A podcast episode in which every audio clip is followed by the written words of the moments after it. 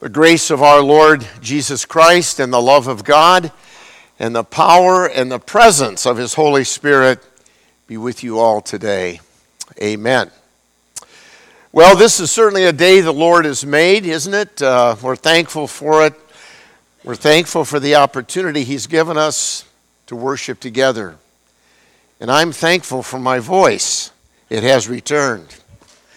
It's been a tough couple of weeks. Some of you maybe have struggled with this stuff that's going around. And boy, Pastor Chris would admit, for a, for a clergy and not have a voice, uh, boy, it's rough. But we're happy we can be with you here today and to share uh, God's good word with you. I'm sure that most of you have heard the phrase, under the influence. Now that can, that phrase, of course, can mean and does speak about several things. We think of D U Is, driving under the influence, which, of course, is a high crime, is it not? There are consequences for driving and not being totally able to focus, comprehend, and be attentive and active driving a vehicle. It could mean an accident. It certainly could mean harm to someone else or even to yourself. So there are things that bring about sort of a negative connotation of being under the influence. You could be under the influence of drugs. You could be under the influence of all kinds of addictions. You could be under the influence of apathy and indifference to the cause of Christ and his kingdom. You could be under the influence of hatred and anger and retribution. You could be under the influence of a heart that refuses to forgive. These are all things that I believe we can all relate to. We don't want to be under that kind of influence, but that kind of influence is really so negative, but yet so prominent in a fallen and sinful world. And we're wrapped up in it. And so we say in the confession of our sins, Lord, be merciful to me, a sinner. I'm under the influence of things in thought and word and deed that I just don't want to participate in. Maybe they could even be as strong as an addiction, where you cannot simply, on your own effort or strength, seem to walk away from. We all need help. We all need the uh, presence and the power of God's Holy Spirit. Now that's under the influence. In other words, we want to be under the influence of the things of God. Think of the fruits of the Spirit, right? Love, joy, gentleness, meekness, kindness, faith. We want to be under the influence of God's Spirit, under the things of God, and not under the things of the world. But there's a big draw to darkness. There's a strong connection with the fallen world and fallen people. And we struggle with that. The Apostle Paul struggled with it himself. So thankful for Paul, as we're so thankful for all the apostles and the prophets and those writers of Holy Scripture that really bared their heart and their soul for us. These were ordinary people whom God made extraordinary for his service, and that's where you and I come in. Ordinary people, fallen people, Paul said it all the time. He said it, didn't he? He shared it with us. The good that I want to do, I, I just don't seem to be able to do, but the evil things that I don't want to do, I seem to keep on thinking and doing and acting those things out. O sinful man that I am, O wretched man that I am. But thanks be to Jesus. Well, we're swiftly approaching the end of a church year. And generally, all of the readings and the focuses from Scripture that we share in worship lead us to that end, to the end of days and our readiness in Christ to be received by God into glory, the second coming of Jesus, if you will. We want to be under the influence of God. And when the Apostle Paul wrote to these uh, Christians at Philippi, he was uh, really bearing his heart. He, you know, in tears, he said, he talked about those who have come under the influence of the world and not of God's Spirit. We want to be under the influence of the Lord. And as we look at ourselves, our personal lives, we could say, really, I think we could focus on maybe just a couple of thoughts here this morning. First of all, to be under the influence of God is to be changed.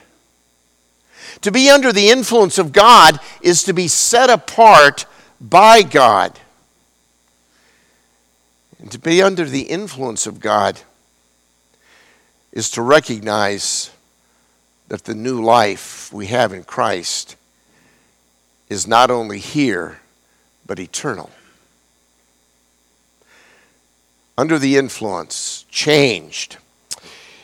You know, we think of the words redemption and conversion. Redemption is really God's action for me. Redemption is what? In the sending of his son Jesus to the cross of Calvary to suffer and die for me, to, to carry the, the weight of the sin of the whole world. God says, I'm taking it from you, and I'm handling it, and I'm dealing with it myself. Thank you, Jesus. Wow. I don't know how you approach worship this morning. Maybe you approached with a heavy heart. Maybe there are things you don't want to really think about. Maybe there are things that you want to forget. But the primary focus for all of us always and forever needs to be, thank you, Jesus. For it is Christ who has brought us under the influence of the things of God. And oh, how we need them today. I'm sure my grandparents and my parents and my great-grandparents said the very same thing in their life as well. But we're saying it today as well. We want to live out our lives under the things of God. Value of life. Sanctity of life. Sanctity of marriage, sanctity of family. When I say sanctity, I'm thinking about everything that God has brought into being for our good and for our benefit and for our blessing and for his kingdom. That's what we want to think about. That's what we want to focus on, the things of God. And that takes a change. It takes redemption and it takes conversion. Conversion, we could say, is God's action in me. Redemption, God's action for me on the cross. But conversion, God's action in me. In holy baptism, God's put his name upon me. He took over. His Spirit, his Holy Spirit connected me with salvation, connected me with his son, Jesus Christ. I mean, that's what we call faith, right? We have faith. We believe in the words and the promises of God. We take God at his word. Oh, we may be challenged. We may have our doubts. We may have a lot of stresses that uh, cause us to walk in crazy directions. But God's always there to bring us back. And that's the miracle of conversion. That's the miracle of change. Our lives are brought back to God. That's what's happened to us. Our lives have been brought back to God because of God's hand and God's will. In Philippians chapter three, the a text for today, I'd like to read again, verse beginning with verse eighteen. For as I have often told you before, and now tell you again with many tears.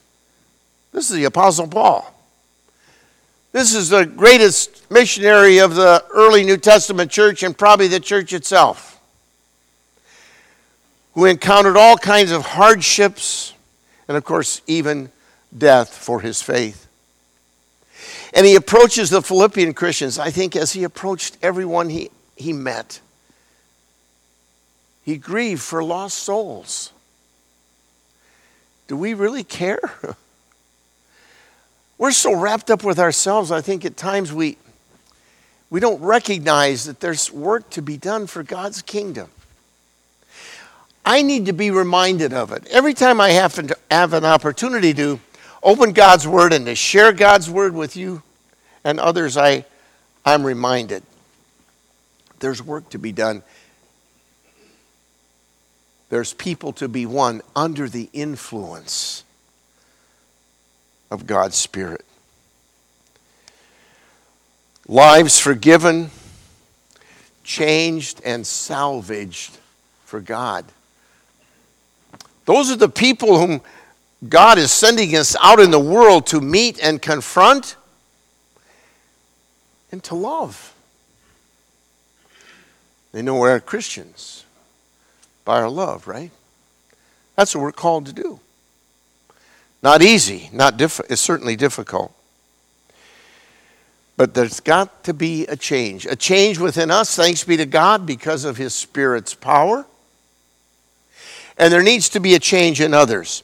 In First Peter chapter two, I want to read to you beginning um, with verse nine. But you are a chosen people, a royal priesthood, a holy nation, God's special possession. Wow, belong to God. That you may declare the praises of Him. Now here's the point. Who has called you out of darkness into His light. Once you were not a people, but now you are the people of God. Once you had not received mercy, but now you have. You get the contrast? Once we were far away, but now we're near. I don't know where God's going to lead you this week. I don't know what people you're going to meet. I don't know what doors God's going to open. But they're going to be new doors for new people. And God wants us, as His people, to declare the wonderful deeds of Him. To be under the influence of God is to be changed and to be reminded of that change, the miracle of conversion from darkness into light, from no people to God's people, to being lost and to being found, right? You get the contrast. It's, it's easy for us to understand and to see it in the simplicity of this Word of God before us. Because Paul talks about the darkness and helps us and reminds us of what we have come from. People who live apart from God, their destiny is destruction. Their God is, is their stomach or their appetite for the things of the world. And their glory is their shame. They set their minds on earthly things, not under His influence. Well, this all sounds good, doesn't it? That's pretty simple. We can deal with this, huh? Right? Well, it's not easy. It's extremely difficult. God has set us apart by Him and given us strength and power to be His gracious people. So we've been changed under His influence. We've been set apart under His influence to be His special people, unique people, gifted people. In fact, Paul says it this way, our citizenship, where we really belong, is where? In heaven. But wait a minute, we're still here. We're still citizens of this earth. Yeah, you, you heard the reading this morning, the gospel reading, were render unto Caesar the things that are Caesar's, and to God the things that are God's. Sorry, guys, we all got to pay taxes. See, God is a God of order. He's a God of authority. He's not a God of chaos. And so even though we have a very imperfect system of governance and life in this world, because it's a fallen world, yet God still watches over us. We're set apart as special. It's a fierce struggle that we have. We're in the world, but we're not of the world. Boy, that's a tough concept. I'm in the world, but yet I'm not of it. I guess that means, you know, I walk in the world, take my steps, do my work, but yet I'm not really of it. I'm not what? Captured or captivated or under the influence of the world. How many of us could say, yeah, one hundred percent not captivated, not under the influence? No, it's not easy. You see, we don't we don't remember often who we are and whose we are.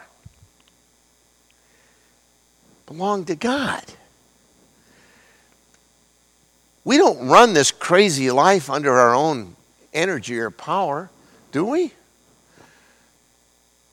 Well, if you think you do, you're really not. There's two forces at work, right? The forces of evil and the forces of good. The forces of Satan and temptation and evil, and the forces of God, forgiveness and life. We're God's people. We belong to Him, set apart for His work. I read this past week, an, an author put it this way: the Christian life is lifted by the indwelling of God's Spirit. I love the word lifted. Maybe some of you, I got to tell you a quick story. I was, uh, this summer I was uh, up in uh, northern Minnesota on the Boundary Waters, called the Voyagers National Park up there. Maybe some of you have been there.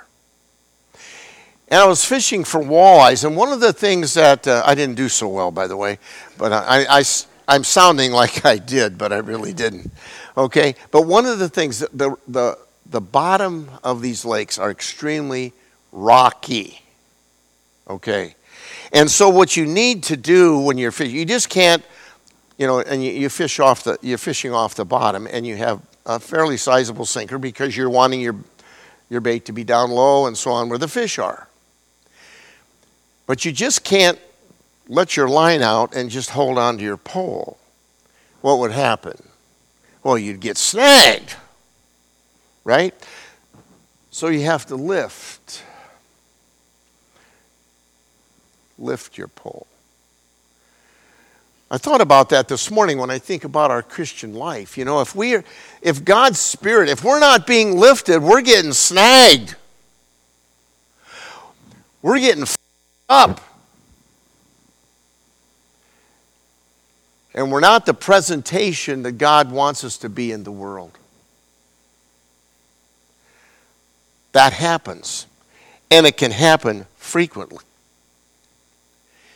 Paul says it this way. In our Christian life, well, we don't want to get snagged, okay? We don't want to get sidetracked. We don't have a broken life. Now, maybe that's happened to us. Maybe we've had to deal with that. But Paul says it this way: forget what is behind and strain forward to what is ahead. Stand on your tiptoes. Look forward to what's ahead. I can't wait. It's like a youngster, I'm sure. Well, you guys aren't youngsters here, but are you waiting for Christmas? You're not waiting for Christmas. Whoa. I got to find somebody who's waiting for Christmas.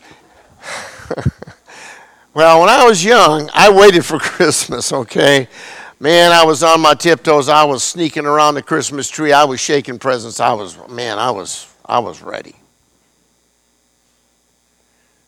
That's what God wants us to be in this life that we live for Him.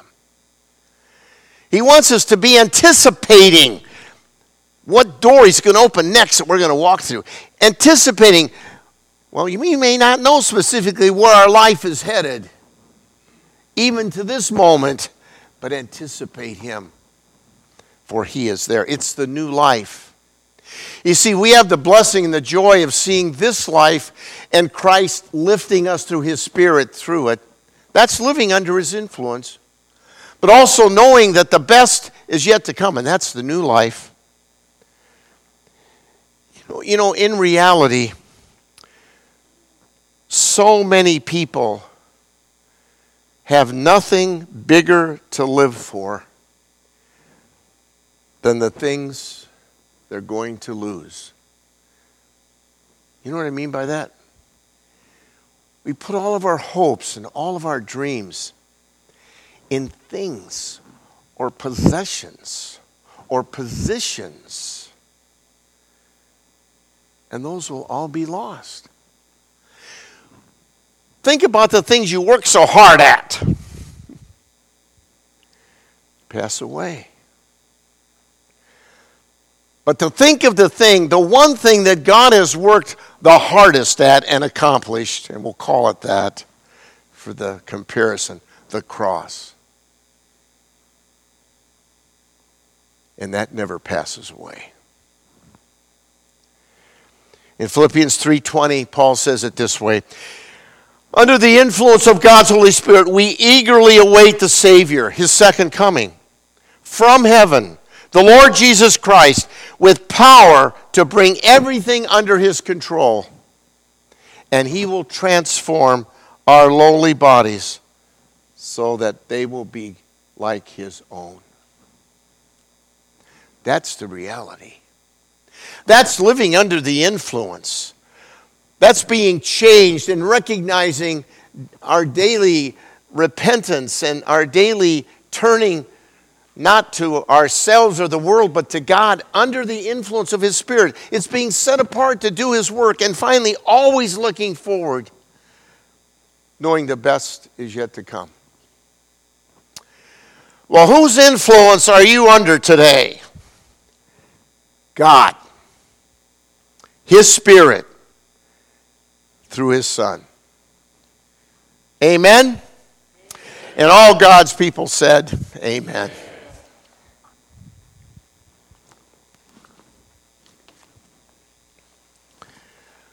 At this time,